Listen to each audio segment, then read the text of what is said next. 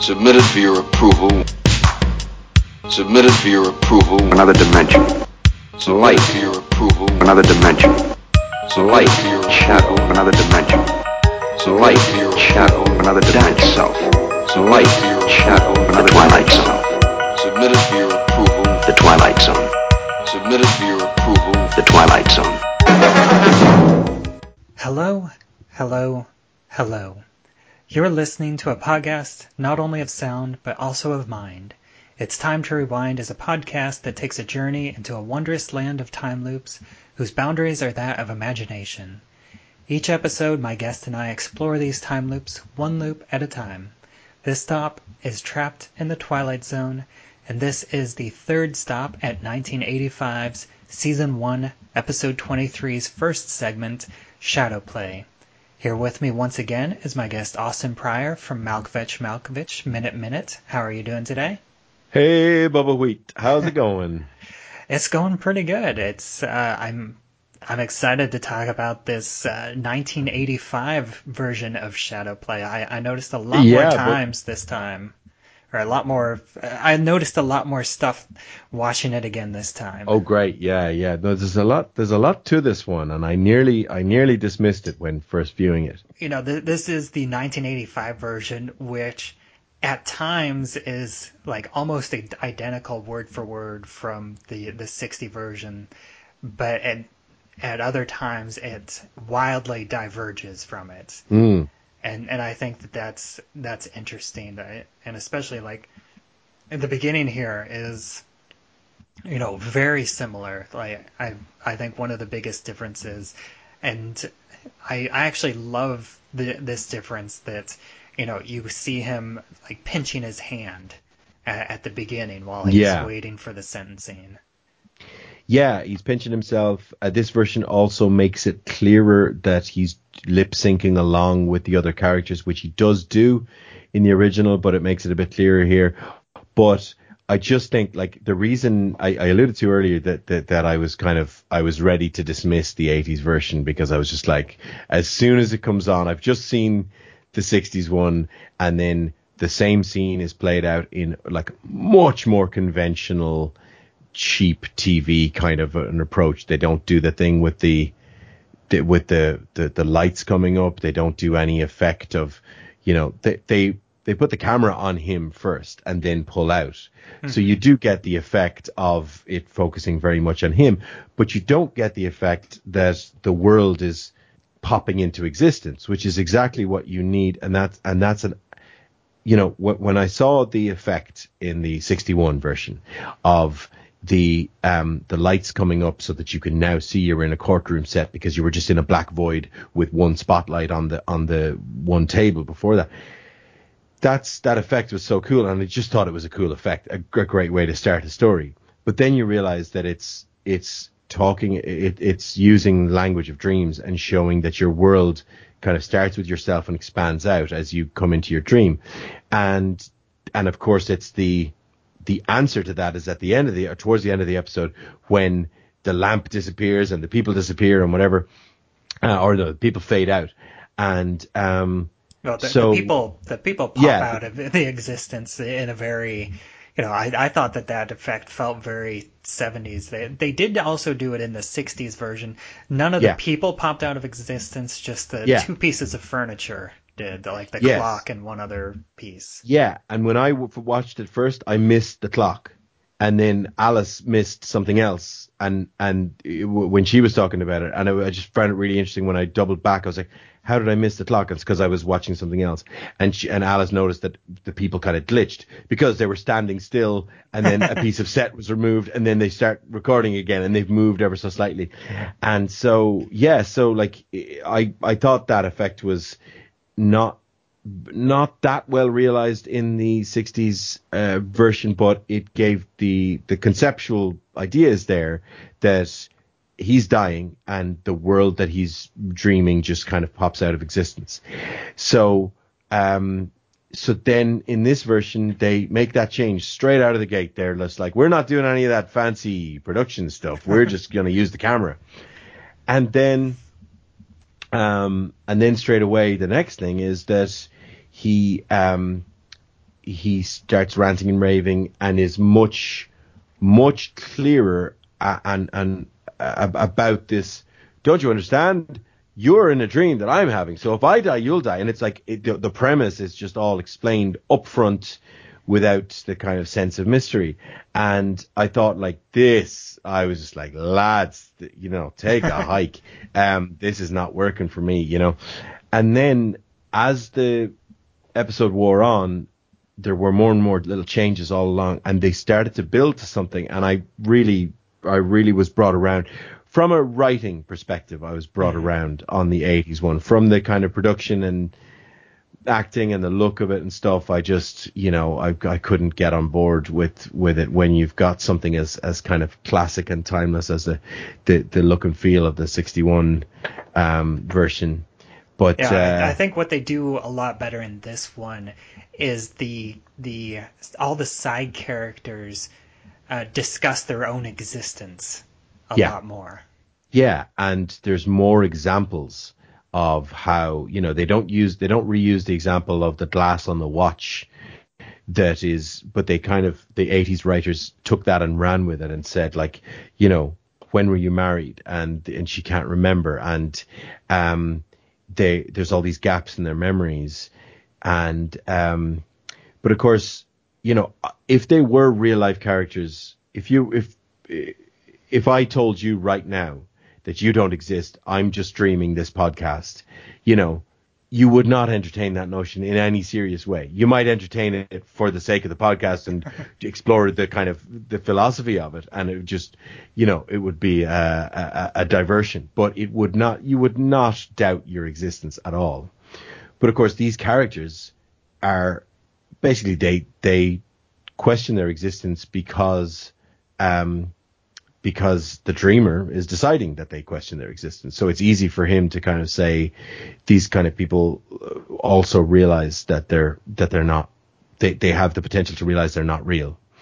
And that's because that's the dream he's having. He's having a dream where people in the dream start to realize that they're in a dream. So so let me ask you realize, uh, let me ask yeah. you since you since we're discussing this, do you yeah. think that within this this world of the Twilight Zone, do you think that these people were created by the dream and they have like they have their own existence and they exist as separate entities within the dream or do you think that they're still just basically aspects of Adam Grant's personality while he's having a dream? Uh, yeah, I very much think the latter. I, it's it's fun to think of the, the the former that that he's like if if Adam if Adam Grant was some kind of god brain who could you know create these things and they would kind of uh, the, the only thing I'll say to support that theory is that there is sometimes when you have when you have a dream that uh, it seems to take on a mind of its own. It seems to have a momentum of its own, even if you're aware of it.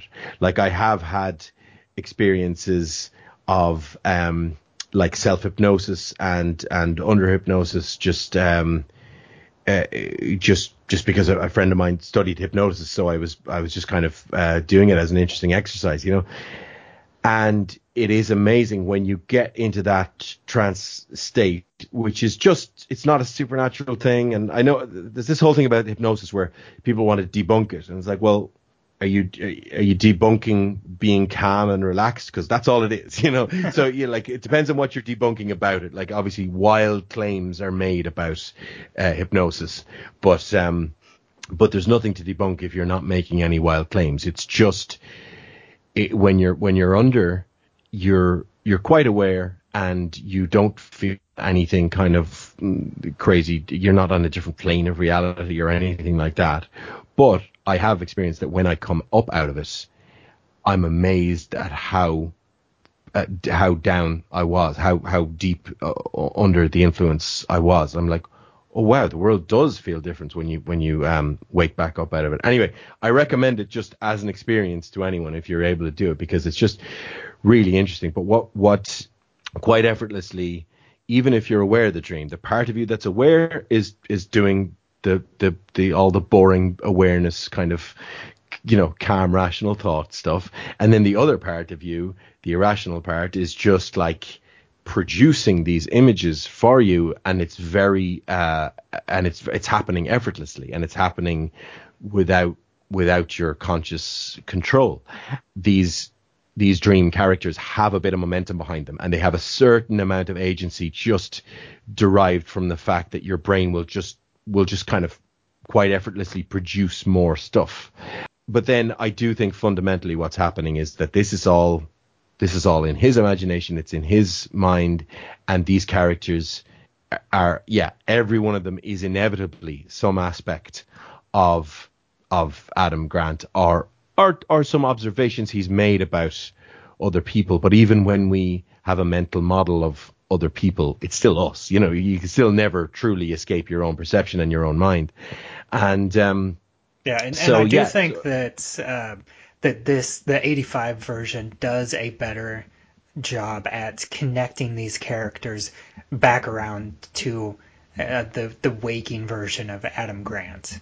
Um, even though there really is just like the the two very specific examples where he talks about uh, Mrs. Ritchie, the um, district attorney's wife. yes, Yeah. that that she is his sister and that's the one role that never changes it, it's Mhm. always it's always the the DA's wife even though the DA changes sometimes but Yeah. that character is always his sister and it's always because uh, she hates him and then the the father in this uh, the priest is his actual father and and I like that change. I, I did notice especially that I, I think it's really interesting that looking at it from an outside perspective and, and deep diving into it, I almost feel like these these connections are part of the explanation why he keeps having this recurring dream and why he can't escape from it because he is projecting his problems onto these other these other people. It's like his sister is always there because Yeah. she hates him. His father is there, he's haunting him. Like why does my father keep haunting him? Yeah. And um, I, I did want to, I did do just like a little bit of research in, you know, my five minutes of Google, as I like to call it, the Yeah. into the analysis and interpretation of dreams. And Mhm. for uh, dreams of death, that is like one of the top 10 most common dreams is dreaming that, that you're dying in some way. And uh, I think Yeah. dreaming that you're being executed definitely is included in that. And it's, it represents the need to make a significant change in your life Mm. and I think that that's Yeah, I- and and and him projecting this dream onto other people. I think that if you buy into dream analysis, that shows that he's not Which really I don't. willing. that he's not really willing to make a change in his own life. He thinks that it's this these outside forces that are doing this to him. Yeah, yeah. No, I mean, there's, I, I don't, in, I don't, I wouldn't entirely dismiss the practice of dream analysis and stuff, but these things, this thing of like dream dictionaries where you know, oh, I saw, a, I saw a red balloon. Well, I'll look it up and see what that symbolizes. Like, come off it. Like it, you know, interrogate your own mind. Ask what it means to you. Um, I guess that's very Jungian. You know, Jung talks about the collective uh, unconscious, and like there are, I guess there is a certain amount of validity to that. We have a shared culture uh, to one degree or another, and so there are kind of images and and and things that would have some sort of shared meaning, but it's got to be so individual. It's so personal um, that I just think the idea of kind of just being told a dream and and and being able to interpret that eh, without knowing the person and without you know I just think is nonsense. But uh but then you know you'll have a dream sometimes where you know it's like wow that was pretty on the nose I can tell what that means you know and then other times you're like well that was just garbled nonsense you know most of the time and um yeah in this particular case in this particular story uh Adam Grant is um he he he says that you know he must be guilty about something, but he's not sure what. And I think that's a really good addition in the '85 version because uh, he says it uh, uh, kind of almost offhandedly, and like, of course, knowing what you feel guilty about. Oh no, he he says kind of offhandedly first, and then later he says, "I've been racking my brain trying to think about it." So he does, in fairness, he does kind of deal with the importance of that. But because like that's got to be the key from certainly from a narrative point of view. That's got to be the key of him escaping this this loop, um, which he doesn't. Mhm. Which I guess it would not be very Twilight Zone if he did. Um, but he so so unraveling what happened in that family that means he fears his dad like this and sees him as a judge and there's some unfinished business there and why his sister hates him. And um I think yeah I think that stuff is really good that they that they added that for this um for this remake. But uh but again it kind of it doesn't I don't mean in a, in a critical way but it doesn't go anywhere you know? It's these are left as hanging threads.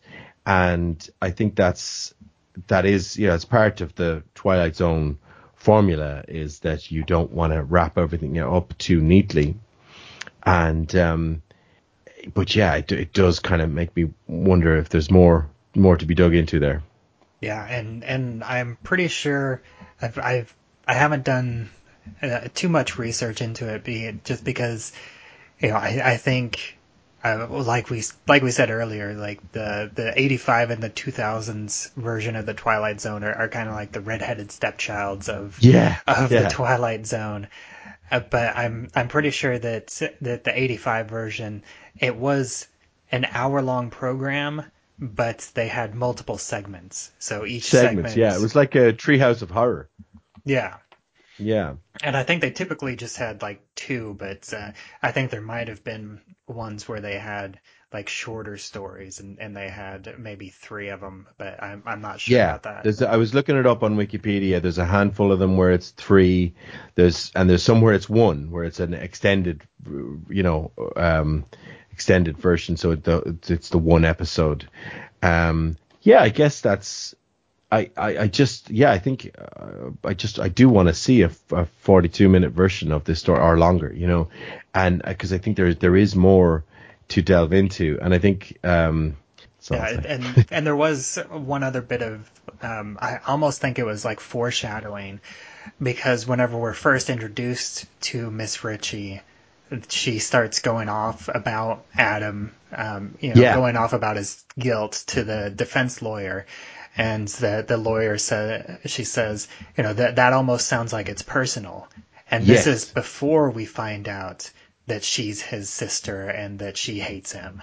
Yeah, and I think that's again really good writing, really good additions to this story. They're adding these wrinkles, they're adding a bit of depth to it, and they're doing something that's kind of now conspicuous by its absence, which is some kind of um, drive behind the recurring dream in the first place. Like the, I think in the '60s version, it's like well, recurring dreams exist, and people do dream about um, being uh, being on death row. So let's uh, let's let's do do one of those, you know. Whereas like what the the type of dream experience that that this character is having in either version is really extreme, and it's it's kind of all roughly within the bounds of possibility of what kind of dream you could have. It's too neat, obviously. It's it's a TV show. Okay, we'll allow that. Um, but something this extreme, something this kind of pathological, does need like an impetus. It needs an origin, you know. And they hint at that in this version, in the 80s version, which I like. You know, he says I'm guilty about something, but I'm not sure what. You know, and and so it, it does it does give you this kind of breadcrumb trail of like the sister, the father, and I'm guilty about something and I don't know what, you know. Uh, I also like that there there are a, at least a couple, you know, other than the the direct copies of of the the previous version. That there are a couple of additional references, like um, Miss Ritchie mentions that she's making a roast. And Yeah. which doesn't yeah which doesn't become the same it doesn't like it doesn't they don't do the same idea of the roast changing or the thing it's Mm-hmm. But just I- a little reference isn't it yeah Yeah, but I, I do appreciate that that she that that's one like additional reference to, to something in, in the original that they Yeah. didn't do as a direct copy.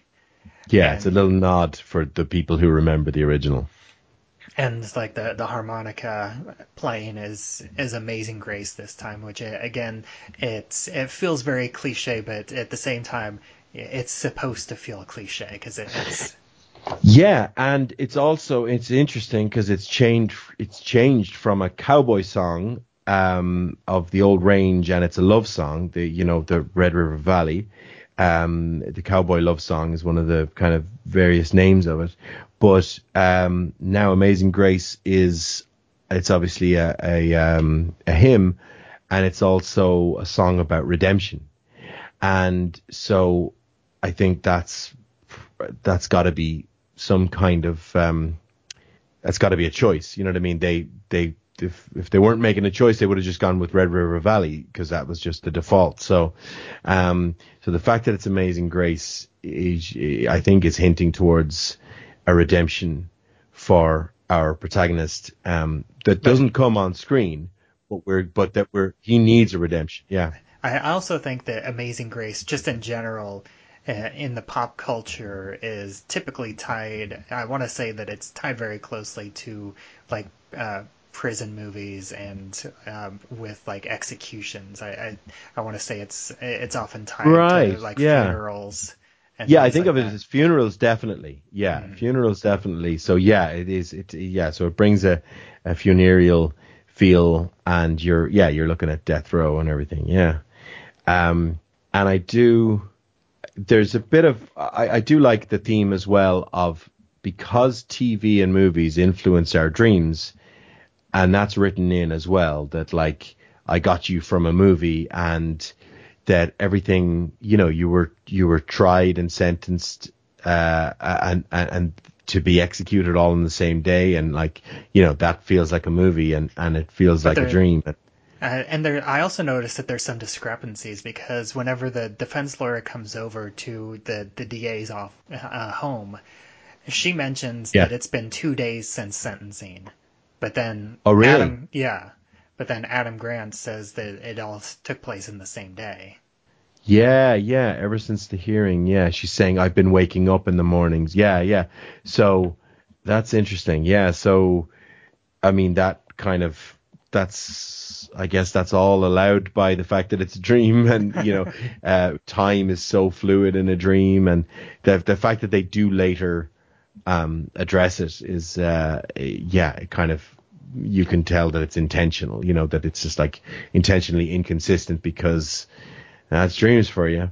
Yeah, I, I also like the moment What- in in that in that scene where you know she starts um, where she's offered a drink and she starts Yeah. describing her drink and then the DA like they they finish the drink order together. Yeah But then they're dry both- on the rocks and then they're both surprised by the by that fact.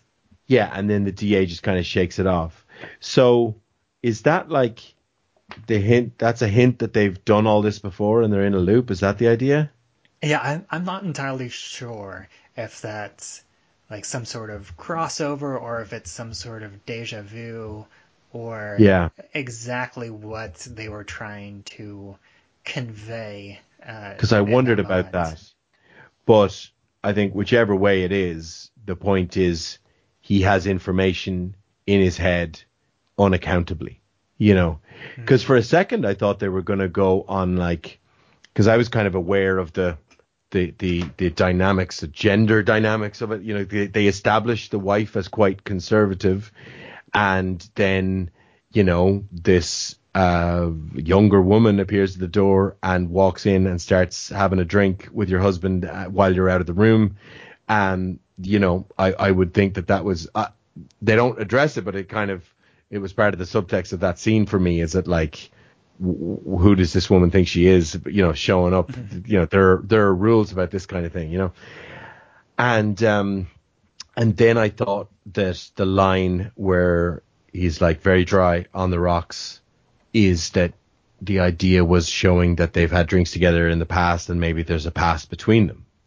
But I don't think that's what it is. I think it's I think it's this because they're in a dream, he has access to knowledge that he can't account for how he has access to it. So yeah, um, it's uh, it's interesting. But I did I did think it was offering kind of subtext about a, a, a previous relationship between those two, or maybe even an affair or something. Yeah, and I also like the way that they, um, the Adam Grant shows the DA that he has knowledge that he wouldn't otherwise know. Yes. Since he is basically the outside observer during yeah. their scenes away from him whenever he knows what the uh, the suggested music playlist. Absolutely. Was. Yeah. Yeah.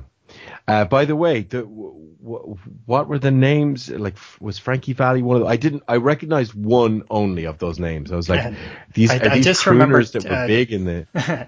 Johnny Mathis was the first. Oh, one. Johnny Mathis. Yeah, yeah. That was the only one I recognized. Yeah, yeah. Yeah. And, and then and, the rest were all like, you know, I don't know. Yeah. yeah, that that's the same with me. I I considered like looking them up, but then I was like, I, I'm you know, we got a lot to cover with, with this, and it's the, yeah, the 1985 yeah. version. You know, if I was focused on on that scene, then I would definitely look those up. But looking at the episode as as you know, as in, a whole, in the bigger picture, I'm like, ah, yeah, I'm not going to do that for this. I'll let that one go. Yeah, because I think, I mean, the the meaning is pretty clear. It's crooners that get get wifey in the mood is is the idea. That's like that's the shorthand they're going for. Like yeah, which which also kind of gives, which also is kind of has a chilling other meaning because um, when Adam reveals to the DA that he knows about that conversation, it it kind of implies that he's observed intimate moments as well, you know, like, like the voyeurism aspect, which I, yeah. I, I didn't really think about since you know yeah. I, I was focused more on the fact that everybody is is basically trapped in in this this recurring dream. Yeah. Which I, I did read uh, somewhere that that this version implies that the dreams are recurring uh, concurrent to each other, that there are um, that there is no waking life in this version, and I I meant to to pay attention more to see if I catch that, but I I didn't get that impression myself. Did, did well, you if, get that well, at, at, all? Well, it raised the question for me. I got the to to me that that's one aspect where both versions are the same. I wouldn't have thought there was any difference in the, in the, on this particular question because it does in both versions um, give you this. It, it begs the question: Why did he go straight back into the dream? Why didn't we cut to his waking life? I, I imagine like cutting to his waking self and he's going like, oh, and he's just pure, purely exhausted, and he falls back asleep, and he gets the same dream again. You know that, and I kind of think that'd be even more effective. That like, that like, because he wakes up with a jolt, because when you die or something sudden happens you in a dream, you wake up with a jolt. Wakes up with a jolt. I would avoid the out and out cliche of bolt upright in the bed into with the camera already in the position where your head comes into like no can't see that again. But if it was in a 1961 tv show i wouldn't worry too much. Um, but that you wake with a jolt and then just like the exhaustion because he can't sleep peacefully because he keeps having this awful nightmare. And then just like maybe a couple of like dry tears, you know, a couple of dry crying of, of like, you know, shoulders mm-hmm. heaving and, and then just like, just so exhausted he drifts back into another nightmare and you, you cut to the, and I think that would give the crushing inevitability of it. I think it would strengthen the ending of either version where it's just like, oh God, he's back in again, you know, and it would also kind of serve to have an image of, you know, we now have an image of him asleep in his bed. So I don't know why neither version did that, but I don't I don't understand why somebody would look at the two different versions and say one of them implies that he never wakes up and the other one doesn't. Like they, if if one of them implies that, the other one does because like. Well, in the, in the either- 60 e- version, he does he does um, specifically mention that he keeps having the same dream night after night, so im- Exactly, implying yeah. That he that it is a recurring dream that he's only Yeah. having at night, and and it does refer to his waking life, and and maybe it's just that this version doesn't explicitly mention his Yeah. waking life. I suppose, yeah, yeah. Maybe that's maybe that's where it comes from. But I do think it would be, I, yeah. Sorry. So so uh, I was saying it would be good to have a shot of him waking. So the counter argument for that is that I think that the kind of the the, the filmmaking language that's being imply, em, employed here is that um, when the characters disappear, we fade to black. So it's basically like that our camera is staying in in the dream universe. And in that dream universe, it, you're suddenly in a void and nothing happens and no time passes. And then in that same universe, it comes back into existence again with one face and then two people next to each other. And then the courtroom becomes uh, lit up. So I think that's the kind of film language justification for why we don't show any passage of time between the, each iteration of the dream and why we don't see the waking uh, the waking person going back to sleep. So I think I think that's it's it's as if we're waiting there in oblivion, and then from oblivion comes uh, uh, the universe is reborn. That's, because the way the- you're describing that comes it back. actually reminds me of uh, the Langoliers. Uh, Are you familiar with that at all? No, what's it's that? a it's a Stephen King story, and it was made Oh. into a TV. uh, I don't remember if it was a TV movie or a TV miniseries back in the '90s, I believe it was. And I, you know, I saw it back whenever it came on, so I I only have like the vaguest memory of it. The biggest thing that I remember is um, the the actor that played Balki in Perfect Strangers was a, a, a prominent. um, he was kind of the, the biggest draw in in that. yeah, And um, the the concept of that is like these these people fall asleep on a plane, and then whenever they wake up, they're like in this empty, like everybody is gone, and then Yeah. you eventually find out that they have basically shifted in time to like you know jumped into the minute in the past. So they Okay. jumped like one minute in the past, and then the entire universe, like all the people, are still in the present, and then basically the all the physical universe still exists, but then it's being destroyed by these things called the the Langoliers. So basically, the the universe is being destroyed, and but they still exist in like out of time. okay. So sorry, this was a dream you had. No, they, no, I get you. No, I- um, yeah, that sounds. Uh, it's it's well. Do you know what it sounds like? It sounds like something you'd see in a 1990s Stephen King mini TV series. Um, yeah, uh, that's. Uh, would do, do you remember liking it? Was it good? Uh, I, I remember thinking it, wa it was okay. I, I don't think it's super well regarded uh, in Yeah. terms of Stephen King adaptations. It's just like, you know, Yeah, a, a it's no- forgotten 90s TV miniseries. Yeah, it, it it's no Tommy Knockers. But, But, I, uh, I, I like that that definition, you know, um, and and that kind of lends credence to to my thought that these are that this is a dream world that it that basically comes into existence whenever Adam Grant falls asleep, and then it's populated by all these characters that actually exist. Yes. And then whenever he wakes up, then the universe crashes in on itself and Yeah, is destroyed. yeah. Yeah, and I think, I mean, that is, you know, you can you can say what you can just you can just declare that to be what happens when we dream. You know what I mean? You, it is a very, it's a universe of a kind, a very incoherent and non-cohesive one uh, that has uh, that that is is very uh, yeah slippery and ill-defined, but um, but you know it'll do if you're stuck for a universe. Another thing that happened between um, the DA's wife and the defense attorney was this thing of like when the defense attorney starts saying to the DA, "Do you never think? Do you never think to question that this whole life you have, you know?" And uh, something about the line, which again is just taken from the um, the uh, 60s version, where he says, "You know, this beautiful wife," and it just feels very patronizing coming from a, a, kind of much better looking woman. I don't know. There's something, maybe that's just my, to do with my, uh, personal tastes, but, um, it's just like, yeah, and there had just been a little bit of tension between her and the wife, and it just seems like this, yeah, a patronizing move to say, and your wife is really beautiful, you know, like I'm, I'm currying favor with her, and just like, and he kind of, she doesn't, and she's in the room. The wife is in the room, and she doesn't look at him. She doesn't look at her when she when she says it.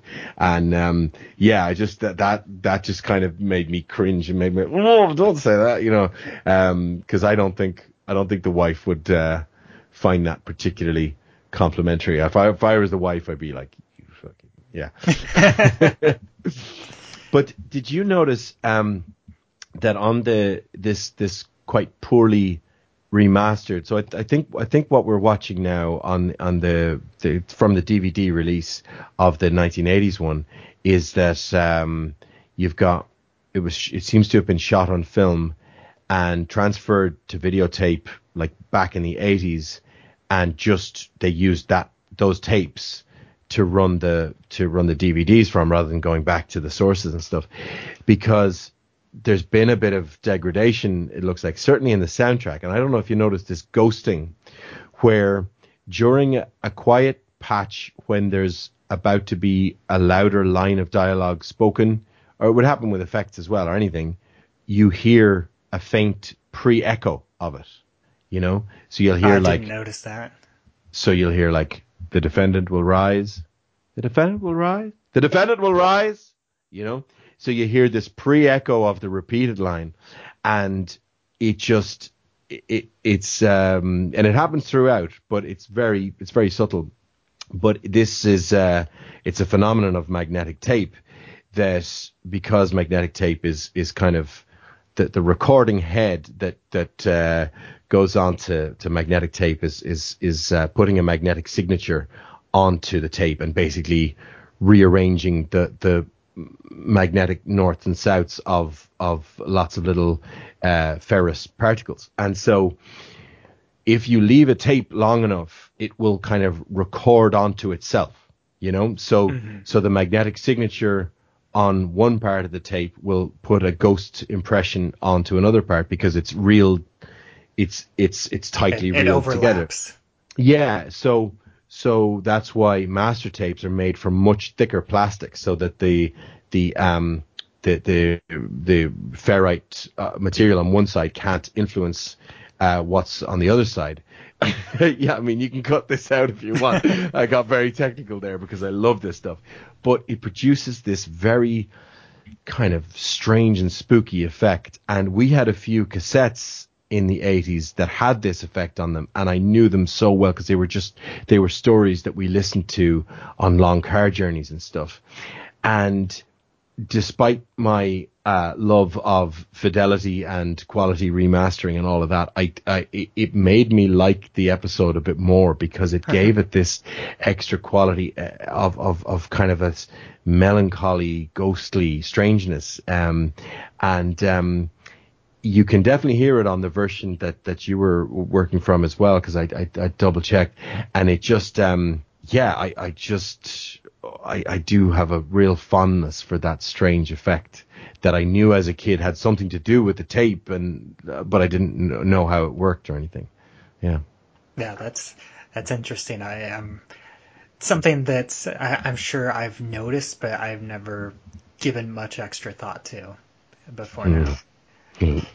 Not me. Loads of thought.